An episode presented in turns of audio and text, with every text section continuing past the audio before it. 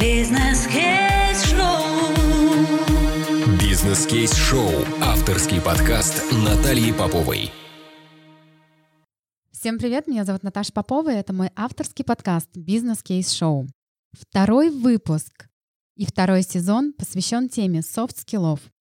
Сегодня у нас в гостях основатель Института бизнес-аналитики, директор Алексей Колоколов. Алексей, привет. Привет, Наташа. Алексей, я знаю тебя достаточно много лет. Вот с 2012 года я очень хорошо помню. И я, насколько знаю, ты никак не был связан с а, бизнес-аналитикой. Расскажи мне, пожалуйста, как ты вообще пришел в это направление бизнеса? Насколько я знаю, потом ты еще учился в Майами, повышал квалификацию. Вот э, давай сначала разберемся, пожалуйста, с этим моментом. Мне очень интересно. Тогда я уже э, занимался во всю аналитикой, и, и себя так называл. Так, ну, наверное, для общего понимания я поясню, чем я сейчас занимаюсь. Да, давай поясним для наших слушателей, чем же ты все-таки занимаешься и чем занимается твоя компания.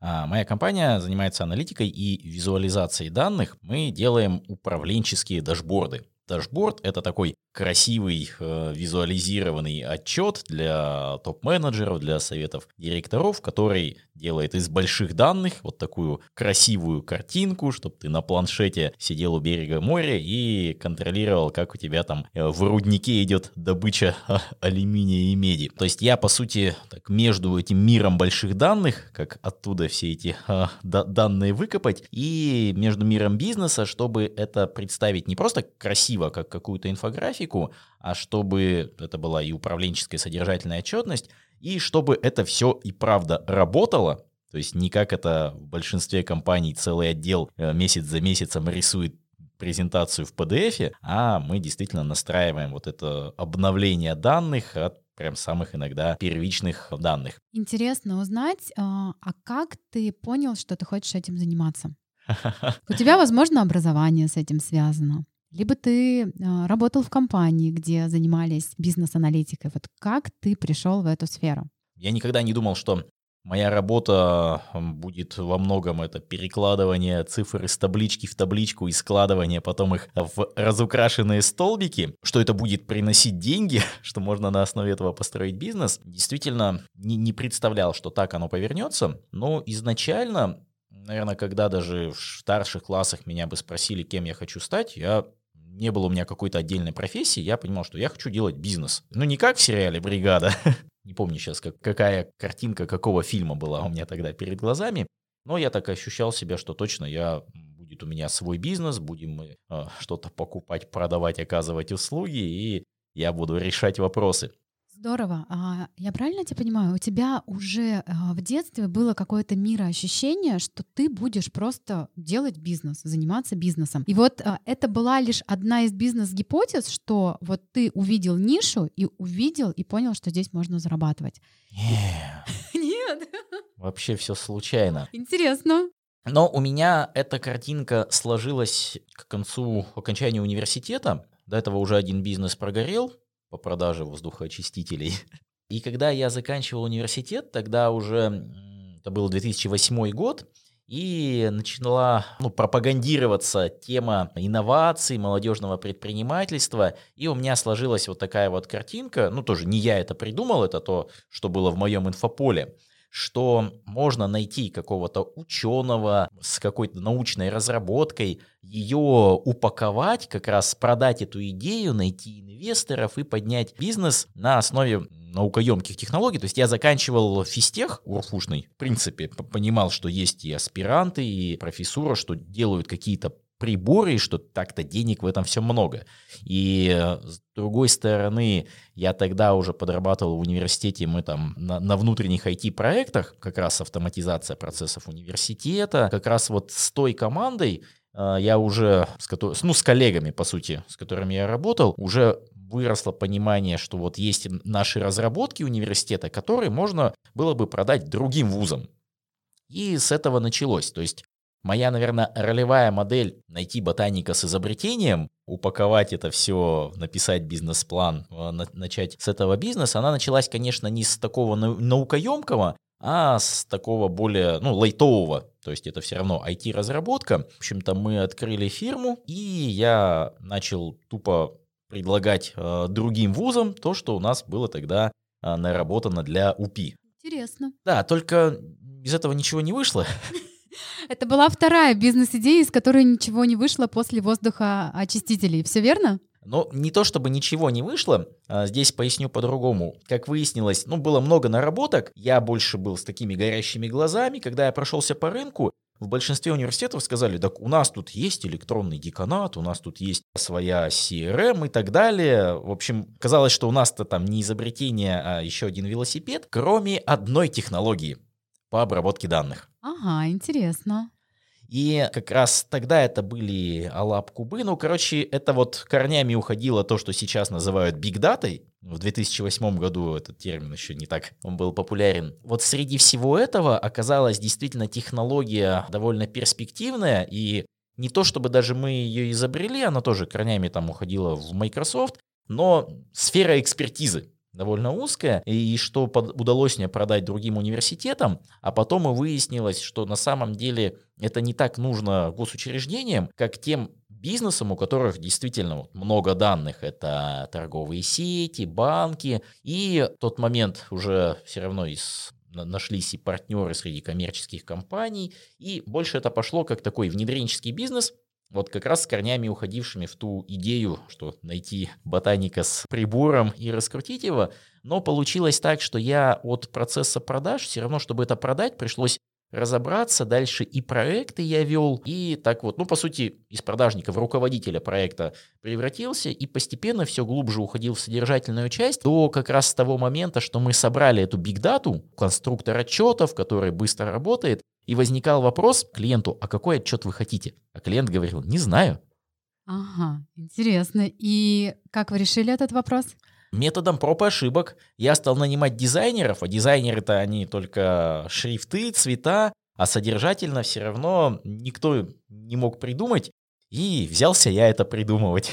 Вот я прям э, вижу, что мы подошли э, к очень важной теме, как ты с помощью своих софт-скиллов, потому что ну, здесь вот нет да, э, ни дизайнерских навыков, ни навыков разработки у тебя нет. Ну то есть ты не программист, ты не дизайнер. У тебя просто был определенный набор софт-скиллов и огромное желание создать бизнес. И мне бы хотелось сегодня в рамках нашей встречи разобраться, каким же набором софт-скиллов ты сейчас обладаешь, когда они были приобретены и как они тебе сейчас помогают в в бизнесе. Давай вместе подумаем. Ну, давай. Наверное, как раз то, как я пришел к той бизнес-модели, которая э, и сейчас приносит плоды, действительно тот момент, когда я знал очень много по чуть-чуть, то есть я мог на одном языке говорить и с программистами про эти данные, и с дизайнерами про визуализацию, и с клиентами про смысловую часть в конкретных отраслях. Тут ритейл, тут банк, тут немного производства, всего так по чуть-чуть. И во всем этом надо было все равно и везде по чуть-чуть продавать, как-то читать э, клиента и коммуникации, а где-то надо было делать презентацию, и от того, насколько ты красиво эти слайды подготовишь, зависела и там и сделка, а где-то и приемка работ. И вот это вот по чуть-чуть набрало свою критическую массу, что я смог э, вот эту задачу а какой же вам отчет из этих больших данных придумать, вот смог делать ее под, под ключ, и это стало вот таким вот хардовым скиллом. Я вот смотрю на тебя, очень э, сейчас классный пиджак на тебе, отличная прическа. Мне вообще кажется, что у тебя, э, в принципе, врожденное чувство стиля есть. Что ты думаешь по этому поводу и как ты считаешь, насколько это тебе действительно сейчас помогает в твоей работе? И когда ты это развил, кто тебе привил это, может быть, родители? Можешь ли ты вот мне рассказать? Мне очень интересно. Спасибо за комплимент. Я тоже не, не, не ходил на курсы стиля. Наверное, это ну, какая-то врожденная насмотренность, потому что в плане, наверное, и, и одежды, да, я люблю ходить по магазинам, подбирать одежду, а в части как раз визуализации данных, что получается, что действительно у меня нет такого, я часто не могу объяснить, например, даже что-то сделал сотрудник или подрядчик, и я им говорю, так это отстой. Потому что я это вижу, я понимаю, что клиент скажет это отстой, также не сможет подобрать слов, но клиент это скажет, потому что он за это платит деньги. А мне даже часто приходилось именно, когда подрядчик говорит, а так что исправить? Я начинаю объяснять и какую-то терминологию под, подбирать. И на самом деле вот это моя дальше методическая база, она родилась с того, что я это чувствовал, а дальше надо было другим-то объяснять, где ошибка, как ее исправить. Но вот возвращаясь к твоему вопросу, ну, возможно, какое-то чувство вкуса, которое у многих, может быть, транслируется на внешний вид на одежду, оно у меня транслировалось на графики с диаграммами. Что... Потому что графики у тебя действительно красивые. Их, на них приятно смотреть. И наверняка это в вашем э, бизнесе это важный критерий, потому что когда читаешь диаграмму, да, э, важно, чтобы не только там была актуальная информация, но чтобы она визуально была комфортная для чтения, понятная. И, как ты говоришь, цвета тоже имеют значение. Ну, потому что первое впечатление, оно такое же психологическое. Ты сначала смотришь, и если оно тебе не нравится, то ты начнешь придираться к каким-то цифрам. Если это золотое на черном, дорого, богато попытались вы, выпендриться, тебя клиент может прям размазать, ну, если ты ему не понравился вот по, по стилю, по вкусу. На самом деле в тех же наших дашбордах я больше за такой деловой стиль, минимализм, а, и в большинстве случаев это клиенты и ценят, потому что их все задолбали разными анимашками, яркими цветами, но иногда напарываешься на клиента, который говорит, что-то у вас как-то бедненько, за такие-то деньги. Ну, Окей. И как вы работаете с такими клиентами? Как отрабатываете возражения? Либо уже украшаете, добавляете анимации, цвета? Как решаете этот вопрос? В этом случае мы показываем разные варианты. Обычно получается так с какими-то клиентами, особенно которые уже тебе доверяют, ты им показываешь ну, свой оптимальный вариант, и клиент его принимает. А некоторым ты делаешь еще два, понимая, что да, вот он хочет здесь хай-тек на черном, он хочет здесь э, на белом или еще какой-нибудь золото-серебряный, и, но ты уже знаешь, что сравнив с тем, что он просил, он выберет твой правильный. Как и везде в маркетинге нужно создать клиенту иллюзию выбора, либо действительно обосновать, что то, что ты делаешь с учетом того, что он же хочет 100-500 графиков, он же хочет всю свою бигдату запихать на один экранчик, всегда вот невозможно, и ты показываешь меньше из зол. Потому что ну, не, невозможно, как вы здесь нарисовали в PowerPoint, что у меня здесь трехмерная диаграмма, от которой светофорчики растут влево и вправо, и из них у меня на пузырьке э, вырастает причина отклонения. Клиенты иногда в PowerPoint такого насочиняют, что можно только нарисовать руками в PowerPoint. Постоянно приходится, да, иногда нужно клиенту показать его идиотизм, его изначальной задумки, естественно, назвать это более вежливо, чтобы прийти к какому-то на самом деле ограниченному варианту, потому что мы все-таки не, не инфографикой занимаемся для журналов, где действительно творческий полет.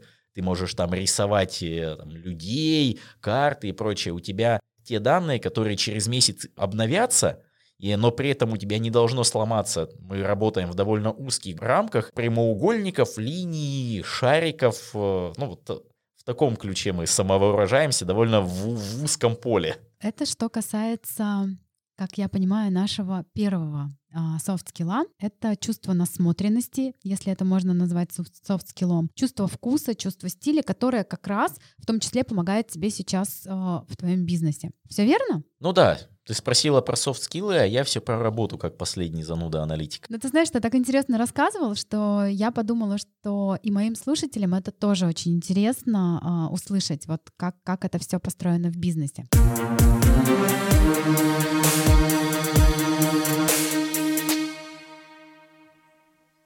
Алексей, ну вот все-таки ты э, в бизнес пришел не из профессии, да, а все-таки из совокупности твоих желаний и своих каких-то личностных качеств. А как ты думаешь, какие еще софт-скиллы тебе помогли построить твой э, бизнес а сейчас, управлять компанией из более чем 20 человек? скиллы, связанные с э, коммуникациями. То есть сейчас у меня это все-таки 80% разговоры, письма, звонки. И это было именно Перед этим долгая практика, в том числе еще 10 лет назад и 12, всех тех неудачных продаж, и, ну, это классика из любой книжки по продажам, что да, ты проведи 100 не, неудачных звонков или 100 презентаций, дальше все пройдет как по, как по маслу. То есть я сделал свои 100 неудачных презентаций, 100 переговоров, и после этого действительно оно уже пошло на автомате, Поэтому как раз не жалею того времени, там, потраченное на изначально попытки продать э, кому-то очевидные вещи, вот этот э, переизобретенный велосипед. Поэтому soft skill, которого на самом деле у меня врожденного, наверное, не было в части именно переговоров, и я вспоминаю, как еще там 10 лет назад я перед важной встречей нервничал, или я мог там, если были жесткие переговоры, меня могли прессовать, я мог мямлить, меня могли загрузить, поражать по цене. И вот это было именно такой, ну, школой жизни. А можем ли мы сейчас дать нашим слушателям какие-то топ-3 рекомендации а, лично от тебя, как ты приобрел этот soft skill, потому что это ведь действительно очень важный навык, который а, важен и предпринимателям, и вообще людям вот в нашем современном мире. Как мне кажется, я пришел к пониманию таких очевидных истин из разряда «слушайте клиента» отматывая назад, понимая, что я пытался провести какую-то эффектную презентацию, что-то нахвалить наш продукт, рассказать, как это все классно, и что-то у меня не особо это получалось. А сейчас я больше слушаю клиента, задаю вопросы, даю клиенту высказаться, читаю между строк его боли, в итоге и, и потом заключаем мы контракты. И иногда где-то с партнерами, где-то я своих э, продажников нанимаю, учу и смотрю со стороны, как человек пытается успеть побольше сказать, как э, успеть, как на ярмарке нахвалить свою компанию, какие мы классные, понимая, как это смешно смотрится со стороны. Сейчас, наверное, мои продажи в том, что я не продаю, а слушаю. Я не помню, в какой момент это вот тоже накопилась критическая масса, ну, какой-то, может быть, просто взрослости, в том, что продажи это не про то, как ты хвалишь, как ты хвастаешься. Но я через это прошел, я вспоминаю все не, неудачные свои попытки. Наверное, это первое, ну, для меня э, очевидное, это слушать клиента, дать ему возможность высказаться, то, что сейчас я э, использую. И, но ну, опять-таки, сложно сейчас это давать как совет для всех, Потому что есть разные категории переговоров, когда клиент говорит, ну давайте расскажите, проведите свою презентацию, и когда, допустим, я прихожу с клиентом все равно с каким-то авторитетом и там личным брендом, когда клиент скорее мне уже там э, рассказывает свою боль, свою потребность. Давайте оставим как формулировку «слушайте клиента». Наверное, то, что личное мое, как раз и внутреннее, и то, что я применяю так или иначе с успехом, по крайней мере для меня, это не быть как все. Давай об этом поговорим подробнее, потому что не быть как все, но при всем при этом достигать своих целей и результатов. Мне всегда, вот сколько я тебя знаю, да, мне всегда казалось, что ты действительно не такой, как все. У тебя определенный тип мышления, видения, и у тебя очень четко расставлены внутренние границы. Мне это в тебе всегда нравилось. А что для тебя? Какой ты вкладываешь смысл в понятие «не такой, как все»? Так вот, по поводу того, что быть не как все. Я сейчас вернусь немножко назад к профессиональному пути. То есть бизнес получился на базе университета, мы открыли компанию, дальше еще мы получали гранты на всякие внутренние разработки, и я понимал, что мы все равно немного в тепличных условиях. Как раз, кстати, поучившись в бизнес-школе, я решил пойти попробовать по найму поработать в зрелую компанию, чтобы понять-то вообще, как оно бывает по-другому. Не то, что мы тут свои песочницы играем, и как раз когда я пришел поработать, ну, в такую компанию, крепкий середнячок, IT-компания, был там наемным руководителем вот примерно того же направления по бизнес-аналитике, я столкнулся как раз с вот этими вещами про «у нас так принято», вот у нас в отрасли так принято, там на рынке проводятся там работа с клиентами, презентации, документы, и это вошло в такой мой внутренний конфликт, потому что я смотрю на эти стрёмные презентации, на эти 100-страничные документы, которые делаются, чтобы было. Потому что как так мы... Бюрократия? Ну не то, что бюрократия, это техническая какая-то документация, но я помню мой такой внутренний конфликт, и я делал как раз из там 100-страничного ТЗ короткую версию на 10 страниц. Здорово, оптимизация. А, ну вот то самое резюме, executive summary, причем я вбирал какие-нибудь лишние блоки, а мне говорили, потом их возвращали там на пятом согласовании, типа как так? Тогда, наверное, посмотрев э, на рынок, вот я, и что все все равно по какой-то где-то кальке, которая идет дальше-то а, как раз от компаний международных. Вот мы это делаем по лучшим практикам Microsoft, IBM. То, как на самом деле с инерцией 10 лет назад там кто-то придумал, еще в 90-х или в нулевых. Мы тут в десятых в России все равно с таким глухим телефоном как это тренеры от Microsoft пересказали другим людям. Я помню, вот я так не хочу, не буду, но этот период как раз все равно я обратно потом вернулся в свой бизнес, но с твердым пониманием, что то, что я делаю по-своему, это точно клиенты запомнят. Потому что так клиентам приходят 5 партнеров Microsoft, IBM, но все на самом деле втюхивают ему по одной и той же кальке. И я как раз понял, что вот этот мой подход, неважно, правильный он или неправильный, я даже убеждался несколько раз, что да, вот эти алгоритмы там продаж или ведения проектов, в принципе, там у Microsoft или кого-то, они где-то важны, эти все правила, но клиент меня запоминал, потому что я отличался от всех остальных. А что ты делал такого уникального? Сокращал 100 страниц до 10 или говорил какие-то другие вещи? Что именно ты делал? Как ты им запомнился? Вот опять, как в софт-скиллы, все понемножку. То есть документ здесь не в 10 раз короче, в 2 раза короче. Презентации, там я уделял внимание, я просто готовился к презентации, делал слайды специально что-то для клиента, а не вставлял на слайд скриншот из Word со сметой проекта, как э, делали большинство просто кровь из глаз, когда красивый корпоративный шаблон презентации, там с логотипами и все и на нем скриншот из Word. В общем, у тебя вот это опять подтверждение, что у тебя классно развито чувство насмотренности и чувство стиля. Тебе даже в презентации хотелось все сделать красиво и вот, как ты говоришь, по-своему. Дальше оно все равно транслировалось на какие-то, ну то есть не, не только на визуал, где-то на разговоры, где-то я помню, и даже сейчас я с клиентами, даже с большими, э, общаюсь на равных. Где-то это иногда воспринимается, я вижу, не, не совсем хорошо, Раньше это мне бы показалось неслыханной дерзостью. Если раньше все так э, продажники так, с клиент, на клиента снизу вверх смотрели, я какой-то момент со всеми так на равных стал. Особенно, наверное, когда я пожил полгода в Штатах, и там не было никаких имя, отчества, э, вы, то есть это все единственное как бы число. И вернувшись после этого в Россию, я по-моему, никого по имени отчеству больше не зову и довольно быстро с людьми на «ты» перехожу. Ты можешь сказать, кстати, как ты попал в Штаты? А что ты там делал, какая была задача? И как у тебя поменялся бизнес, отношения? Вообще, что поменялось в твоем сознании? Какие новые софт-скиллы приобрел? Каким ты уже вернулся в Россию спустя полгода? Потому что я вижу, что да, действительно много позитивных э, изменений в твоей жизни и в бизнесе. Есть такая программа Фулбрайта масштабная программа обмена студентов для учебы в Америке, но среди нее есть еще и программа для преподавателей. И на самом деле еще с тех времен, как я э, начинал в университете, я там раз в недельку преподавал, числился и как-то даже нарабатывал этот стаж. И как раз вот эти м, все подходы к визуализации я уже потом и преподавал именно визуализацию данных и корпоративные тренинги вел. Узнав про эту программу, я на нее подался, и там действительно их отбор такой неформальный, у меня никакой ученой степени, ничего не было.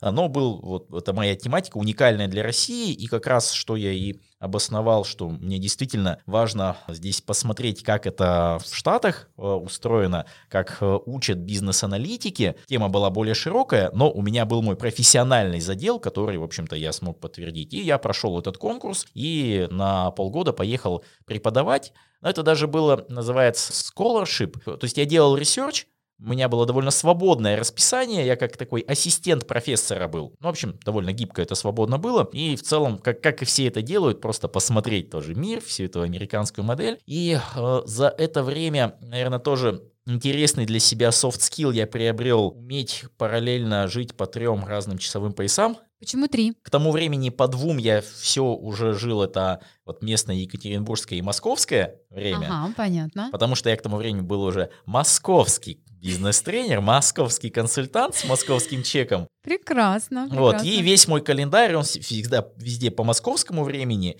но я всегда там все встречи как бы синхронизирую, как в зависимости от того, где я, я могу находиться вообще где-то и в Сибири, или там, там в, в Европе на отдыхе, но синхронизирую всегда а, Екатеринбургское время, московское и местное. И особенно тогда местное стало расходиться на 10 часов, да. Поначалу было прям тяжело, но с тех пор я могу вот несколько часовых поясов в голове держать. Но это так, маленькое отступление про такие небольшие софт-скиллы. Да, софт-скиллы. Тоже для меня так э, удивительным стало выводом, э, и зато он сейчас будет такой патриотичный, что когда я вернулся из Америки, я понял, что в плане индустрии, аналитики данных и визуализации мы так-то не отстаем.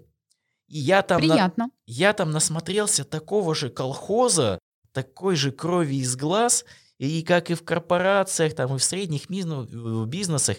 Я-то думал, что я туда еду деревенщиной, а оказывается, я там тоже котировался, мне было что рассказать, показать. Сейчас я понимаю, что наша digital-индустрия в России, которая, ну, как такая производная от э, нефтедолларов, госсектора со всей важностью красиво отчитаться, то есть у нас э, начиная с нулевых, действительно в это все много вкладывалось, и, ну, по-честному, там, сайт э, там госуслуг или сайт налог.ру, там ни в одной стране, наверное, нет таких юзабельных сервисов, но потому что в это очень много вкладывалось.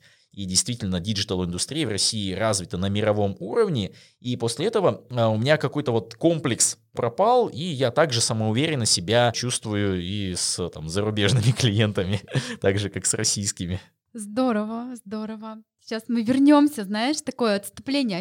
А, а к чему бы это все мы такое вот интересное рассказали? Точно. Да. рассказали-то мы это все к тому, что какие, да, софт-скиллы ты приобрел э, в Штатах, какая была цель поездки, ну и, в общем-то, вот ты вернулся уже достаточно... То есть ты и раньше буквально на «ты» общался со всеми топ-менеджерами компаний, а когда приехал из Штатов, у тебя это качество, оно прям расцвело в тебе. Ну, можно сказать, да. Тоже очевидный для меня сейчас такое откровение, что в любом деле 20% залог успеха это компетенция, 80% это уверенность в себе. Ну, то есть я не, не опираюсь на какие-то авторитеты, типа кто сказал, что нельзя так сделать, а мы сделаем по-другому, по- по-своему. Да, я иногда ошибаюсь, но э, в целом, э, если брать, э, мерить это годами, то есть не, не отдельно взятой э, ошибкой, я могу себе позволить ошибиться, где-то там сделать убыточный проект, чтобы проверить свою гипотезу. Да, не всегда мои идеи воплощаются, но я остаюсь э, при своем подходе, что лучше сделать по-своему ошибиться, чем вот пытаться следовать каким-то э, лучшим практикам. И лучше тренировать э, этим свою уверенность. Здорово. Знаешь, тогда такое небольшое отступление. А всегда ли ты чувствовал в себе эту уверенность? Потому что есть э, такое мнение, что одни дети более уверенные, другие менее уверенные. А вот ты как ощущаешь? У тебя это все-таки с детства чувство уверенности или ты его приобрел со временем? Приобретенное как раз через страхи, комплексы, там, страхи публичных выступлений. И даже когда я начинал этот бизнес, реально это все было очень, я сейчас понимаю, задешево типа... Сколько да, упустили прибыли? Да вообще, типа, дашбордик 50 тысяч рублей. Страшно было. Да, я такой... Да, потому что мне казалось, так, а, ой, мне скажут, а что так дорого? Ты что, обнаглел? Хотя понимаю, что можно было сказать 500. Тогда еще вот видишь. Тогда бы, навер- наверное, бы сказали, ты что, обнаглел? И я бы сдулся. А сейчас я скажу, а что, у вас нету? Слушай, здорово. Я вот сейчас хочу просто немножко резюмировать уже нашу встречу. А, мы обсудили ряд софт-скиллов, которые твои личные, такой твой личный коктейль из софт-скиллов, который позволяет тебе успешно вести бизнес. Это первое, твоя насмотренность, то есть твое такое чувство стиля. Ну, конечно, в дашбордах, мне кажется, без этого ну просто нельзя, потому что это вот красота, визуализация. Второе, твоя необычность назовем твои мысли, твое мироощущение, которое говорит, кто сказал, что нельзя. А почему нельзя? Вот это такое некое желание все время проверять, почему нельзя и почему это лучшие стандарты. Почему нельзя еще лучше? Когда у тебя есть это мироощущение, и ты с ним живешь, научился с ним жить, и вот сейчас уже есть результаты. Ну и, наверное, третье — это, конечно же, твоя коммуникация, коммуникативные навыки, умение договариваться. Правильно ли я тебя понимаю? Все верно? Вот этот коктейль, который тебе позволяет а, вести бизнес и а, быть успешным. Ну, я, наверное, его дополню еще до нескольких очевидных и банальных Давай навыков. специи добавим. Действительно, ну, назовем это на насмотренность, то, что я умею правильно рисовать столбики с циферками, всем это разжевать, умею делать презентации в PowerPoint, умею грамотно писать, умею публично выступать. Части писать как раз это тоже дол- долгий навык был вот практики. И, и то, что оказывается редкость, когда пишут коротко и по существу, Максим Ильяхов тебе в этом помог? Да, это просто была Библия для меня в свое время. И, а дальше просто много-много практики, когда, когда ты берешься, ввязываешься в то, что ты начинаешь вести рассылку. Рассылку, блок, и когда ты неделя за неделей сначала тратишь 2 часа на то, чтобы написать страничку, потом там у тебя это происходит на автомате, Поэтому, да, писать просто без, особенно в нашем техническом мире, технические вещи объяснять максимально лаконично и просто, это ценный навык. Но это не то, чему нужно на высшем образовании учиться, это тоже такой просто soft skill. Вот такой вот уникальный смузи от Алексея Колоколова у нас получился. И а, резюмируя все это, я обратила внимание, Алексей, что это все при, приобретенные софт-скиллы. Все верно? Получается так? Ну, получается так. И изначально я, да, был пустое место без врожденных талантов. Удивительно. А сейчас это директор компании, бизнес-аналитики, у которого потрясающий личный бренд. В общем-то, я насколько наблюдаю, вот развитие твоей компании, это все идет через личный бренд в первую очередь. Даже у тебя а, сайт называется Алексей Колоколов.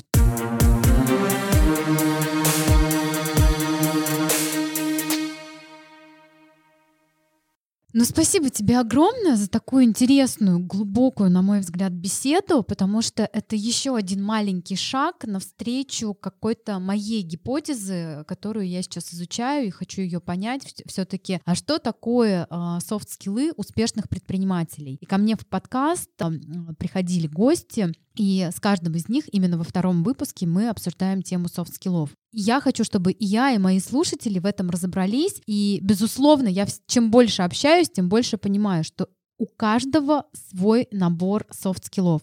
И очень важно чувствовать их и не обманывать себя. Вот ты чувствовал, что да, корпорация это здорово, их алгоритмы это здорово, но у тебя было внутреннее ощущение, что ты так не хочешь, а хочешь по-другому. И ты делал так, как ты хочешь. Даже э, если у тебя были ошибки на пути, ты не сдавался, шел, но делал так, как ты чувствуешь. И вот это все дает свои сейчас плоды и результаты. Так и многие другие предприниматели, если они принимают в себе свои личные качества, свою силу, распознают в себе ее, то, ну, скорее всего, высокая вероятность, что успех обеспечен как в твоем случае.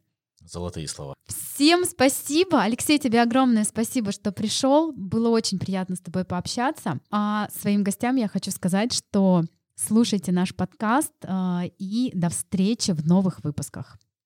Всем пока. Бизнес-кейс-шоу. Бизнес-кейс-шоу.